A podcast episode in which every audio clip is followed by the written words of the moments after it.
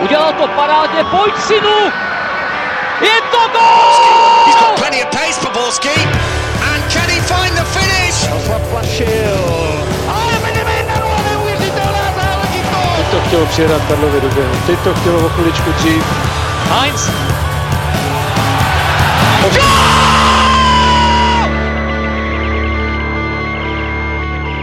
David Lafata se svým hetrikem proti příbrami stal jedním z nejlepších domácích střelců historie.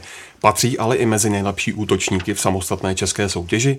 Kam až může doputovat Zlín a kteří čeští legionáři by se měli dostat do národního týmu? To a mnoho dalšího probereme v novém dílu Fotbal Focus podcastu. Od mikrofonu zdraví Ondřej Nováček a ve studiu vítám Luďka Mádla z Aktuálně CZ Dobrý den. a taky Pavla Jahodu a Martina Vajta z webu Sport.cz. Ahoj. Čau. Sparta porazila příbram čtyřgólovým přídělem, takže jednak vybojovala povinné tři body, ale taky se David Lafata postaral o hetrik a svůj 192. gól. Díky tomu se posunul na třetí místo v klubu ligových kanonýrů. Před nimi už je v podstatě nedostižný Pepi Bican a druhý Vlastimil Kopecký. Na druhou stranu v top 10 nejlepších střelců má Lafata za sebou Antonína Hájka, prvoligovou legendu SK Plzeň, a pak Jana Kolera, Oldřicha Nejedlého, Horsta Sígla, Františka Kloze nebo Josefa Adamce. Luďku odpovídá Lafatovo třetí místo v tabulce historických střelců jeho kvalitám a postavení v českém fotbale? To není úplně jednoduché hodnotit, srovnávat ho třeba s Oldřichem Nejedlým, který se stal nejlepším střelcem mistrovství světa 1934 v Itálii. Eh, Někteří ti další se prosadili jaksi víc na mezinárodní scéně. Eh, David Lafata, víme, že se jaksi účastnil Eura 2012, nastoupili na Euro 2016, ale přece jenom asi nevstoupil úplně do, do dějin české fotbalové reprezentace, tak jako někteří, někteří zmiňovaní. Na druhou stranu eh, to číslo, které teda dosáhnul v ligových zápasech ten počet nastřílených gólů je naprosto neuvěřitelný. Já jsem prostě žil v době, když jsem byl malý kluk, tak střílel góly jak na běžícím pásu Siegel a v životě by mě nenapadlo, že, že někdo jich může nastřílet víc a ještě se pomalu začít přibližovat 200 gólové hranici. Takže, takže z tohoto úhlu pohledu je opravdu potřeba ten Lafatův eh, výkon ocenit. On, on dokázal zúročit ty svoje přednosti na ideální půdě eh, v České lize v drezu Sparty, která hraje na to jako i fotbal. To znamená, že tam eh, poskakuje častokrát jaksi volný míč v 16 a ten, ten si David Lafatou umí k sobě stahovat jako magnet a naprosto přesně ho umístěvat. Takže, takže tady proběhla ta leta součinnost jaksi úplně geniálním způsobem.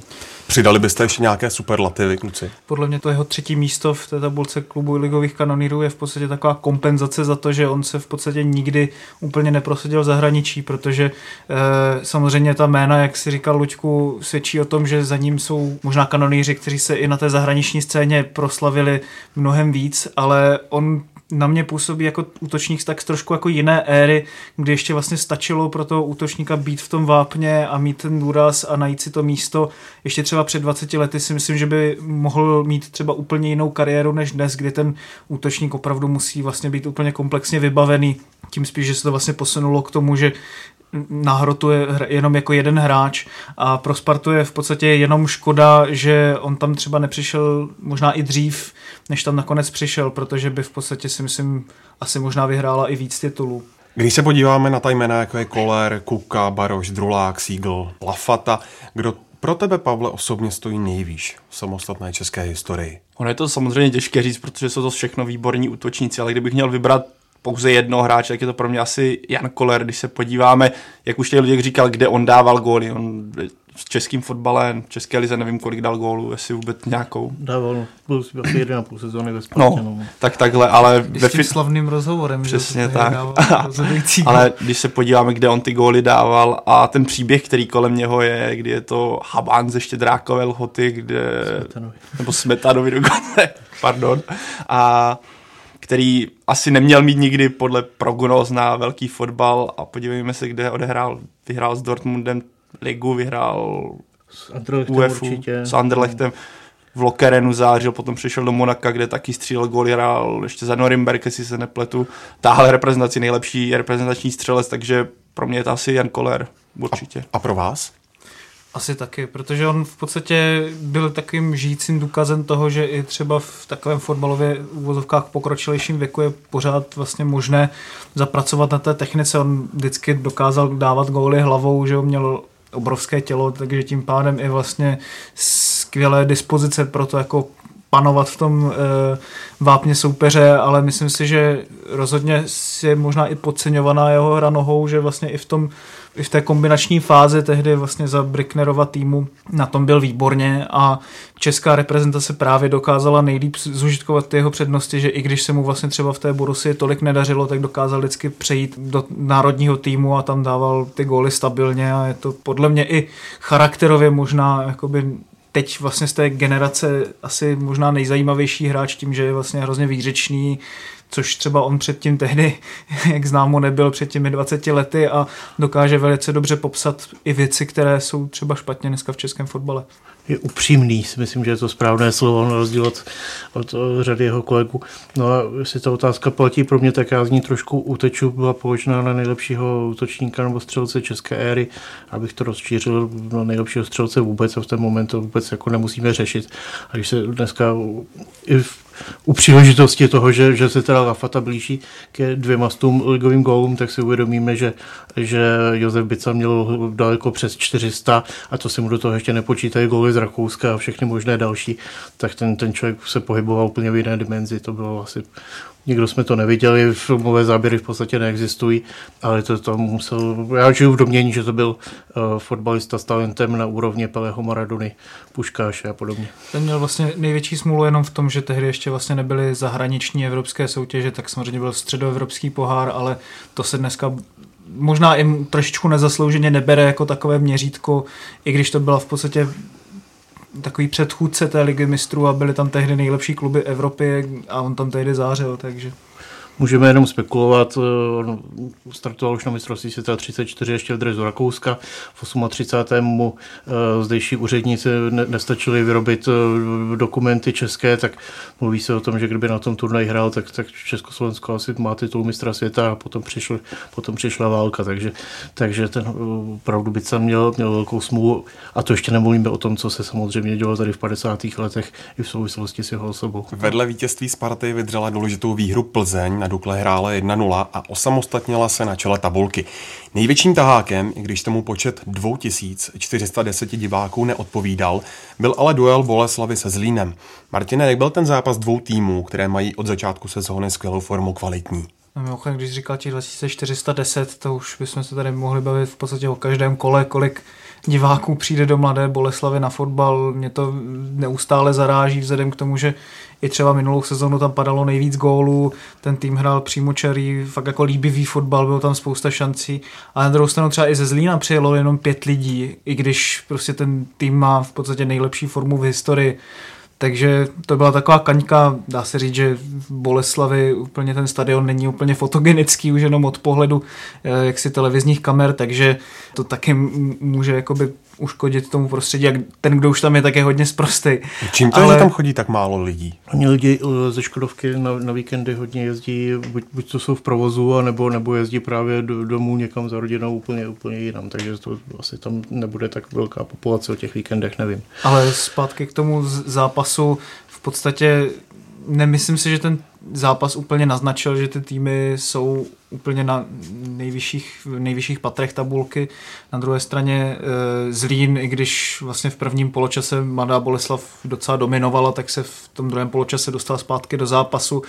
E, myslím si, že tam bylo velice dobře vidět, v čem je on vlastně silný, že je takticky skvěle vyspělý, presuje podstatě podobně jako třeba týmy v Bundeslize tím způsobem, ne, myslím jako tak úplně kvalitně, jakoby na velice malém prostoru, takže vždycky jakoby ty druhé balony se dostanou k ním, velice dobře dokáže využít těch šancí, které má, v podstatě tam si ty šance vypracoval prakticky z ničeho a dokázal je zužitkovat, což samozřejmě pomáhá i v tom, že oni jsou v laufu, takže uh, Zlín samozřejmě asi ne, nezautočí na titul, ale velice bych mu přál, aby zautočil například na evropské poháry, aby se to trošku proměnilo i ta skvadra těch českých týmů, které tam stabilně jsou v posledních letech. Přesně tak, jestli je otázka, jestli ne, ne, nepřijde v zimě nějaký exodus hráčů, ať už podle mě může být zájem o Vukadinoviče či o útočníka. Nebo Harbu. Přesně tak, jestli někdo neodejde a ten kádr není nějak široký, takže v případě smůly na zraní to může na, na Zlín taky dopadnout. Takže já, já zatím bych byl opatrný, ale je velice sympatické, jakým fotbalem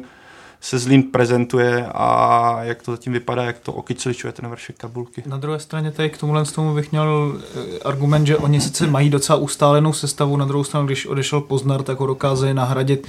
Když někdo vypadne ze sestavy, tak v podstatě dovede udělat tu samou práci stejně dobře, takže tady v tomhle tom je si myslím Zlín na trošku jiné úrovni než třeba loni, když odešel železník a nevěděli, jak ho nahradit. No. Možná to pro Zlín v boji o Evropskou ligu bude paradoxně o to těžší, že z poháru už vypadla Sparta, kterou vyřadili právě ševci. Zároveň ale v Molkapu skončila i Plzeň na hřešti Opavy a právě o výhře Slezanů jsme mluvili s Kubou Vaňkem z webu Sport.cz.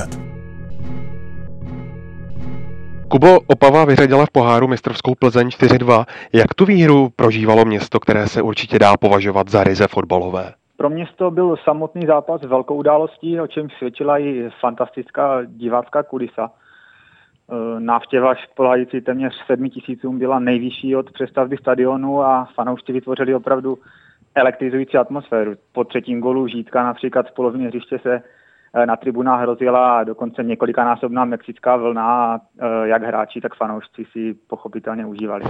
Kam se řadí tohle vítězství do klubové historie? Jak dlouho už Opava nezažila podobnou výhru? No, vítězství nad uh, úřadujícím šampionem je bez sporu jedním z nejpamátnějších v opavské historii, to nepochybně. Naposled, naposledy mě napadá prvoligová výhra 2-1 nad Spartou z roku 99, kterou v nastavení tenkrát zařídil Lumír Sedláček. Samozřejmě hm, z Plzní se jednalo v úvodovkách jen o pohár a, a soupeř nepřijel v nejsilnějším složení, ale i přesto měl na hřišti Eh, nespornou kvalitu. Mm, za sebe však musím říct, že na mě udělal největší dojem zejména herní projev Slezanu. Mistra ligy porazili 4-2, to je pochopitelně obrovským úspěchem, ale především ho drtivou většinu duelu jednoznačně přehrávali. Nikdo by se nemohl divit, kdyby byl uh, počet střelených branek ještě vyšší. A ještě bych chtěl dodat, že uh, punt vítězství navíc umocňuje fakt, že v základní sestavě Opavy nastoupilo hned šest odchovanců. Tři z nich dali góla a podle mě je to eh, další z faktorů, proč domácí fanoušci momentálně chodí v hojném počtu na fotbal. Opava na tom celkově už velice dlouho nebyla tak dobře. Jak momentálně vůbec postupuje její boj za první ligou? Mám dojem, že od eh, posledního sestupu z Gambrilo Ligy měla Opava jen eh, jedinkrát reálnou šanci vrátit se do nejvyšší soutěže sezóně 2007-2008 hrála do posledního kola o postup a v útoku tehdy exceloval 19 letý Libor Kozák, ale uh, skončila až třetí. Mm, letos je na tom výsledkové i herně výborně, takže uh, může stejně směle, směle pomýšlet i výš. Otázkou zůstává, zdali aktuální euforie naláká případného Eh, hlavního sponzora, kterého eh, Slezané dlouhodobě postrádají. A vedoucí duo Baníka Olomouci je opravdu o kus dál než další týmy v druhé nejvyšší soutěži? Mm, nemyslím si, že je vedoucí duo o kus dál, rozhodně ne z čistě fotbalového hlediska. Uh, Slesky ještě ztrácí v tabulce momentálně čtyři body na Sigmu a, a dva body na Baník a oba soupeře bude na jaře doma, takže Eh, otázka případného postupu je dle mého názoru naprosto otevřená. Kubo, moc díky. Za málo.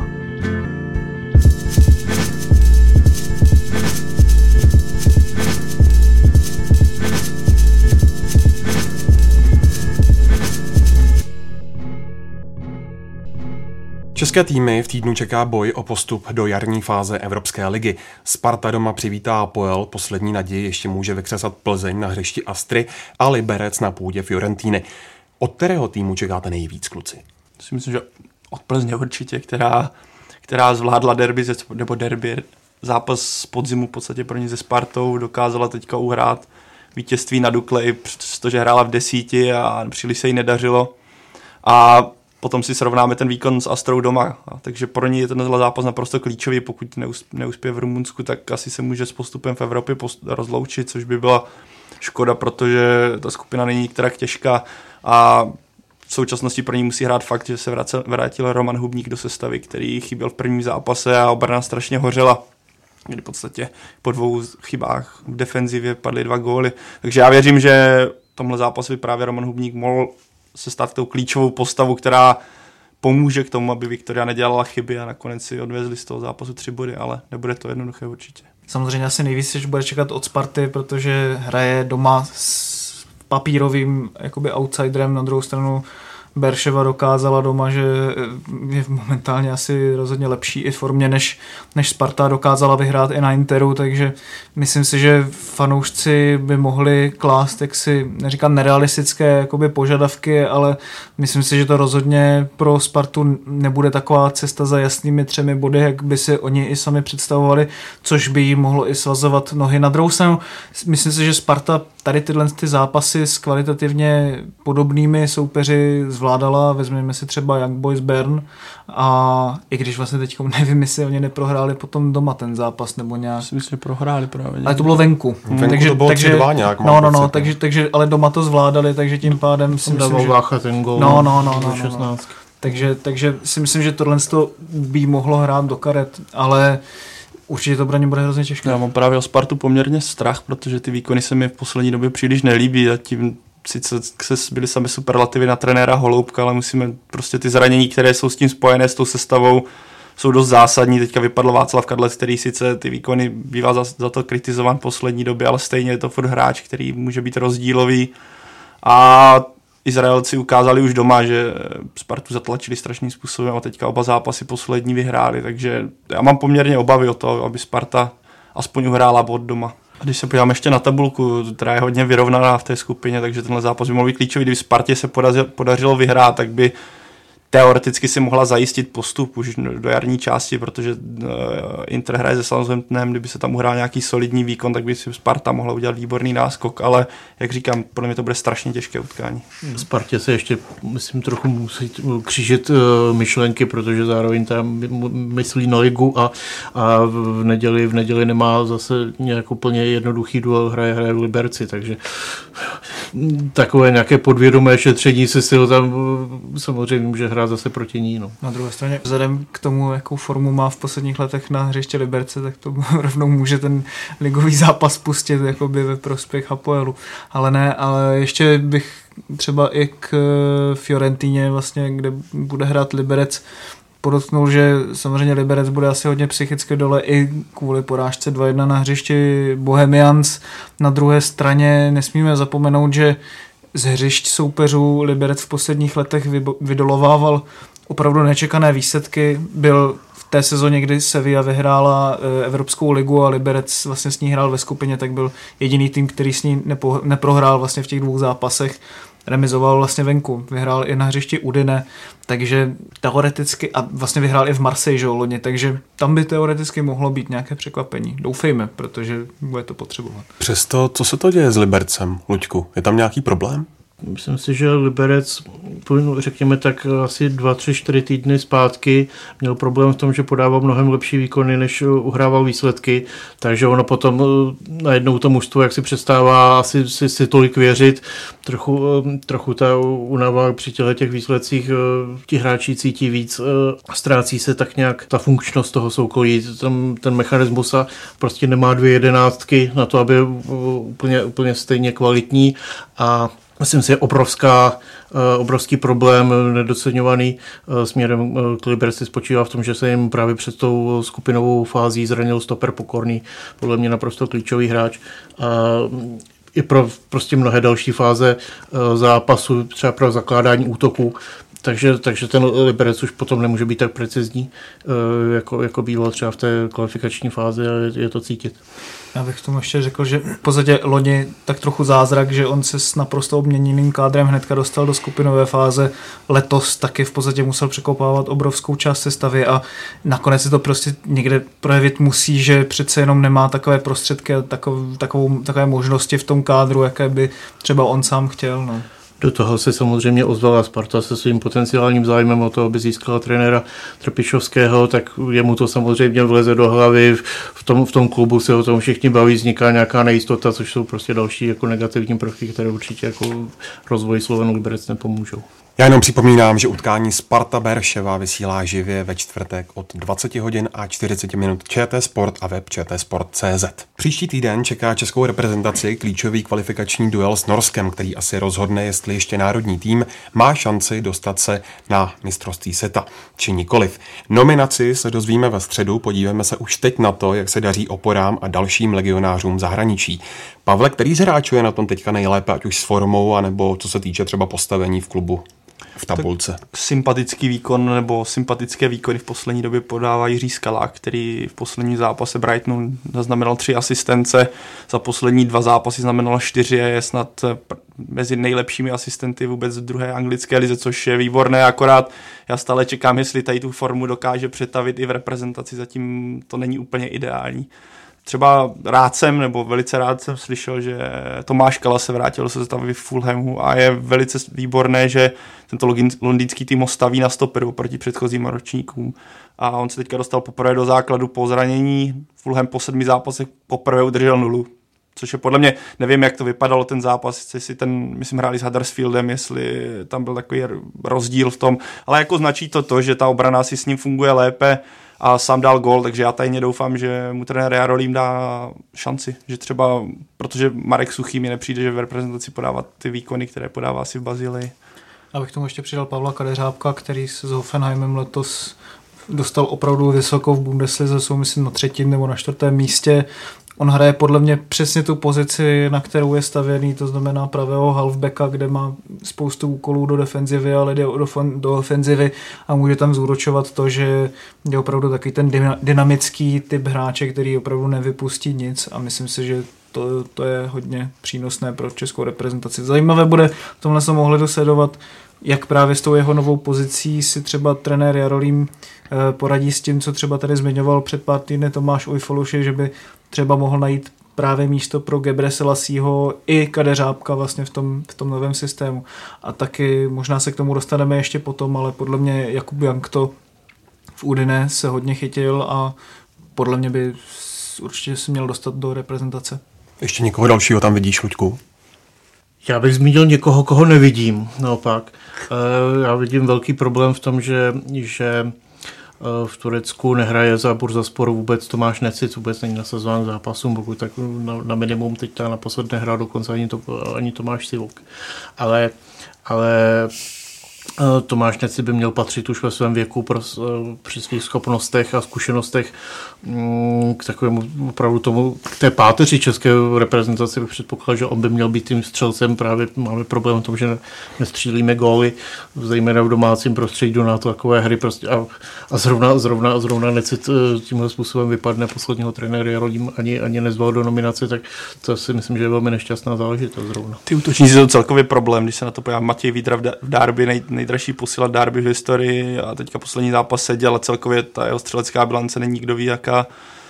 Václav Kadlec, jak jsem zmiňoval, už je zraněný a nepřijde mi, že by nějaký útočník v současnosti, český útočník nějak zářil, že bychom si říkali, jo, přijde do repre a nasází tam x gólů. V podstatě vůbec celá ta bilance českých hráčů v zahraničí je dost tristní. Jako já jsem si říkal, že Lukáš Dropa, když ho Karel Jarolín tre- nominoval do reprezentace, jako to tam přece jenom jako ještě musí být ještě někdo jiný v tom zahraničí, ale opravdu není. Jako tam, tam není vlastně vůbec nikdo a když si uvědomíme, že e, jako i v takových, jakoby, řekněme, lehce nadprůměrných ligách, jako je ta Ruska, ten hráč hraje na nějaké úrovni, která je v podstatě srovnatelná s tou ligovou naší, tak potom je asi docela hodně, to vypovídá o tom, jaké jsou možnosti v tom českém národním týmu. No. Určitě v zahraničí nepobíhá žádný bican, který, který, by, byl, který by byl opomíjen. Já jsem si to taky při této příležitosti procházel, tak řekněme z těch, z těch hráčů, kteří ještě eh, nebyli zváni nebo minimálně, tak můžeme jmenovat pár jednotlivců, což je třeba Liciax, který hraje švýcarskou ligu pravidelně za Bern, nebo za 26 let. Eh, eh, ještě teda nedostal si myslím nikdy pozvánku Teď je zase problém, opět bude moc hrát eh, Darida, zase se budou hledat středoví hráči, tak jsem si vzpomněl třeba na Ondřeje Petráka, který působí v Norimberku v úvodu sezóny, eh, nenastupoval, teď se, teď se tam objevuje poměrně pravidelně, tak eh, docela se mu dařilo na mistrovství Evropy do 21 let, které se hrálo asi před dvěma lety v Česku, tak možná teoreticky by mohl dostat šanci. No a Václav Černý, častokrát zmiňovaný eh, super talent z příbramské líhně, který působí v barvách Ajaxu, tak po dlouhé, dlouhé době zase dostal eh, teď tuším o víkendu příležitost v drezu Ačka, zahrál si 20 minut, tak třeba uvidíme, možná dojde i na něj. Zasloužil by si tu nominaci právě i zmiňovaný Jakub Jankto, Pavle?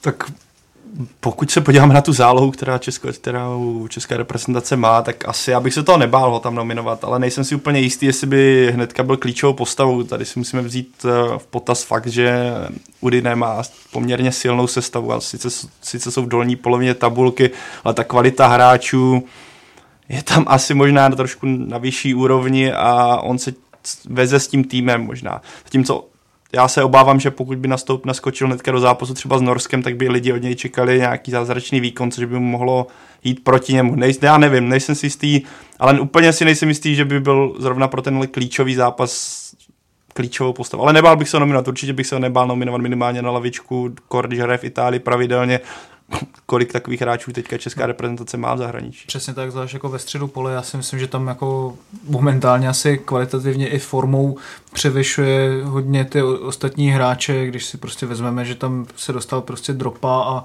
teď by Karel Jarolím nepovolal Jakubo Jankta, tak samozřejmě on nemá zkušenosti se, seniorským a, e, se seniorskou reprezentací, to neměl ani dropa. Jo, jako podle mě by to byla jakoby velká disproporce a podle mě i chyba, protože když si vezmeme, je to prostě hráč pro budoucnost, je to univerzál, může hrát je dynamický v tom systému 4-4-2, on může hrát prostě na různých postech. Tohle by je pro tu českou reprezentaci potenciálně velice perspektivní tah. Na druhou stranu nebyl tady třeba právě problém eh, s Patrikem Šikem? Jako v jakém smyslu teďko myslíš? Eh, ve smyslu neprosazení se, například v utkání s Azerbajdžánem. Tak já si myslím, že v utkání s Azerbajdžánem e, nefungovalo víc věcí, než jenom výkon Patrika Šika. Já si myslím, že u toho Jankta je to možná trošičku jiný, že tam u Šika se fakt jako hodně spekulovalo už při minulém euru, takže se asi vybudovala nějaká aura toho, co vlastně Verba tehdy neudělal a co by vlastně se teď mělo stát a zase se očekávalo, jako se u nás očekává vždycky strašně moc od nějakých těch jakoby spasitelů, což si myslím, že do té pozice by rozhodně Patrik Šik neměl být stavěn, ale je, byl to jeho první zápas. Já si myslím, že Jakub Jank to i hraje v tak, na takové pozici, kde se rozhodně víc potká s míčem, než třeba právě Patrik Šik v tom zápase s tím Azerbajdžánem a určitě si myslím, že i to nasazení toho Šika vzhledem k tomu jakoby hernímu plánu byla chyba, jakože to nebyla úplně chyba jeho, že se tam neprosazoval, protože je typově trošku jiný hráč, než to, co měl hrát tehdy. Ty jsi to naznačil, já si myslím, že my tady máme takovou nemoc eh, zamilovávat se do těch spasitelů, že vždycky veřejnost objeví nějaké jméno a teď volá, to prostě tam musí být šik a tam musí být černý a tam musí být ten a ten. Já jsem teď udělal s Janktem, že? No, právě, já jsem taky říkal, že když se tam objeví, tak prostě najednou prostě nastane zázrak světa a bude hrát no. jako platýny a prostě takhle to nefunguje. To a právě mám strach, aby to případně, jak už tady eh, nominování Young, tak což by bylo super, aby ho to prostě ten systém herní nesemlel, už aby nenastalo, jak, jak jste naznačil s tím šikem, který mu nesedl styl a mohl by to dopadnout tak.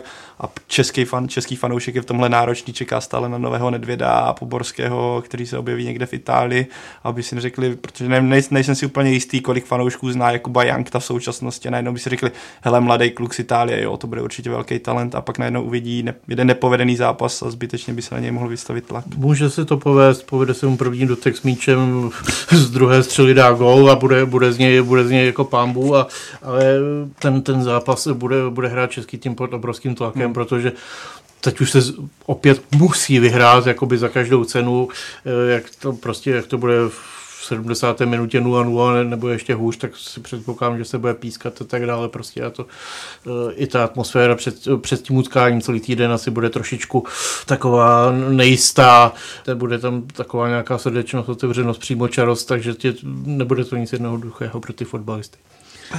Ve třetí části se podíváme do elitních zahraničních soutěží, ve kterých mají letos favorité mnohem těžší úlohu, než se čekalo.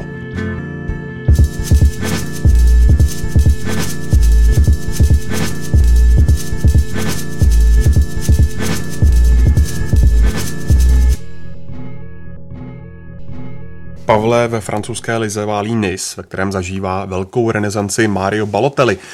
Co se na hře a přístupu tohohle italského fantoma zlepšilo? Jak to, že Nice vede tabulku hned o 6 bodů?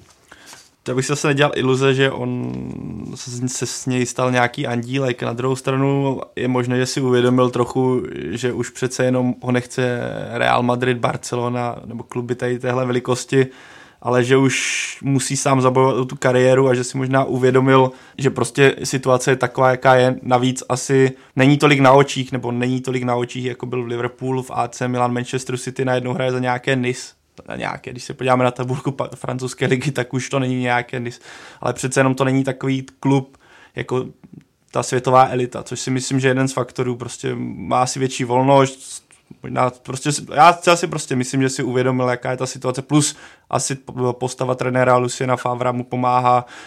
A to by odpověděl asi nejlépe jako Mario Balotelli, ale že asi tam probíhá nějaká komunikace, vyjasnili si co a jak, co může, co ne. A ten tým celkově funguje. Jako pro mě ten, jestli se o nějakém klubu, ono se pokaždé, kdykoliv někdo vylítne z outsiderů, tak se o něm mluví jako o Lestru, z Ozlínu, kdy tady kolem toho byly bubliny, jako když foukáte z bubly fuku, ale zrovna v, ve spojitosti s Nis bych se toho nebál. Ten příběh je celkem kouzelný, kdy oni prodali v podstatě po minulé sezóně Bena Arfu, já si myslím, že tam hodně zafungovalo to nepravděpodobné spojení právě Luciana Favra s Mariem Balotelli, takový puntičkář, eh, velice důsledný spolu, ho. spolu právě s tím flegmatickým, flegmatickou postavou Balotelliho. Je to zajímavé, jak to funguje. Nis už loni právě na tom hrálo skvělý fotbal pod Claudem Puelem, teď jdou ještě vlastně jakoby dál a myslím si, že to zasloužené. Favre je jeden z těch mála teď trenérů ve Francii, kteří patří jakoby k té potenciálně k té elitě evropské trenérů, protože on vlastně i v Gladbachu odváděl fantastickou práci a mluvilo se o něm jako o nástupci Pepa Guardioli, pak mu to samozřejmě nevyšlo tehdy na, na začátku, myslím, minulé sezóny a byl vyhozen, ale myslím si, že tyhle ty výsledky naprosto jasně ukazují, že, že opravdu je už na svém místě.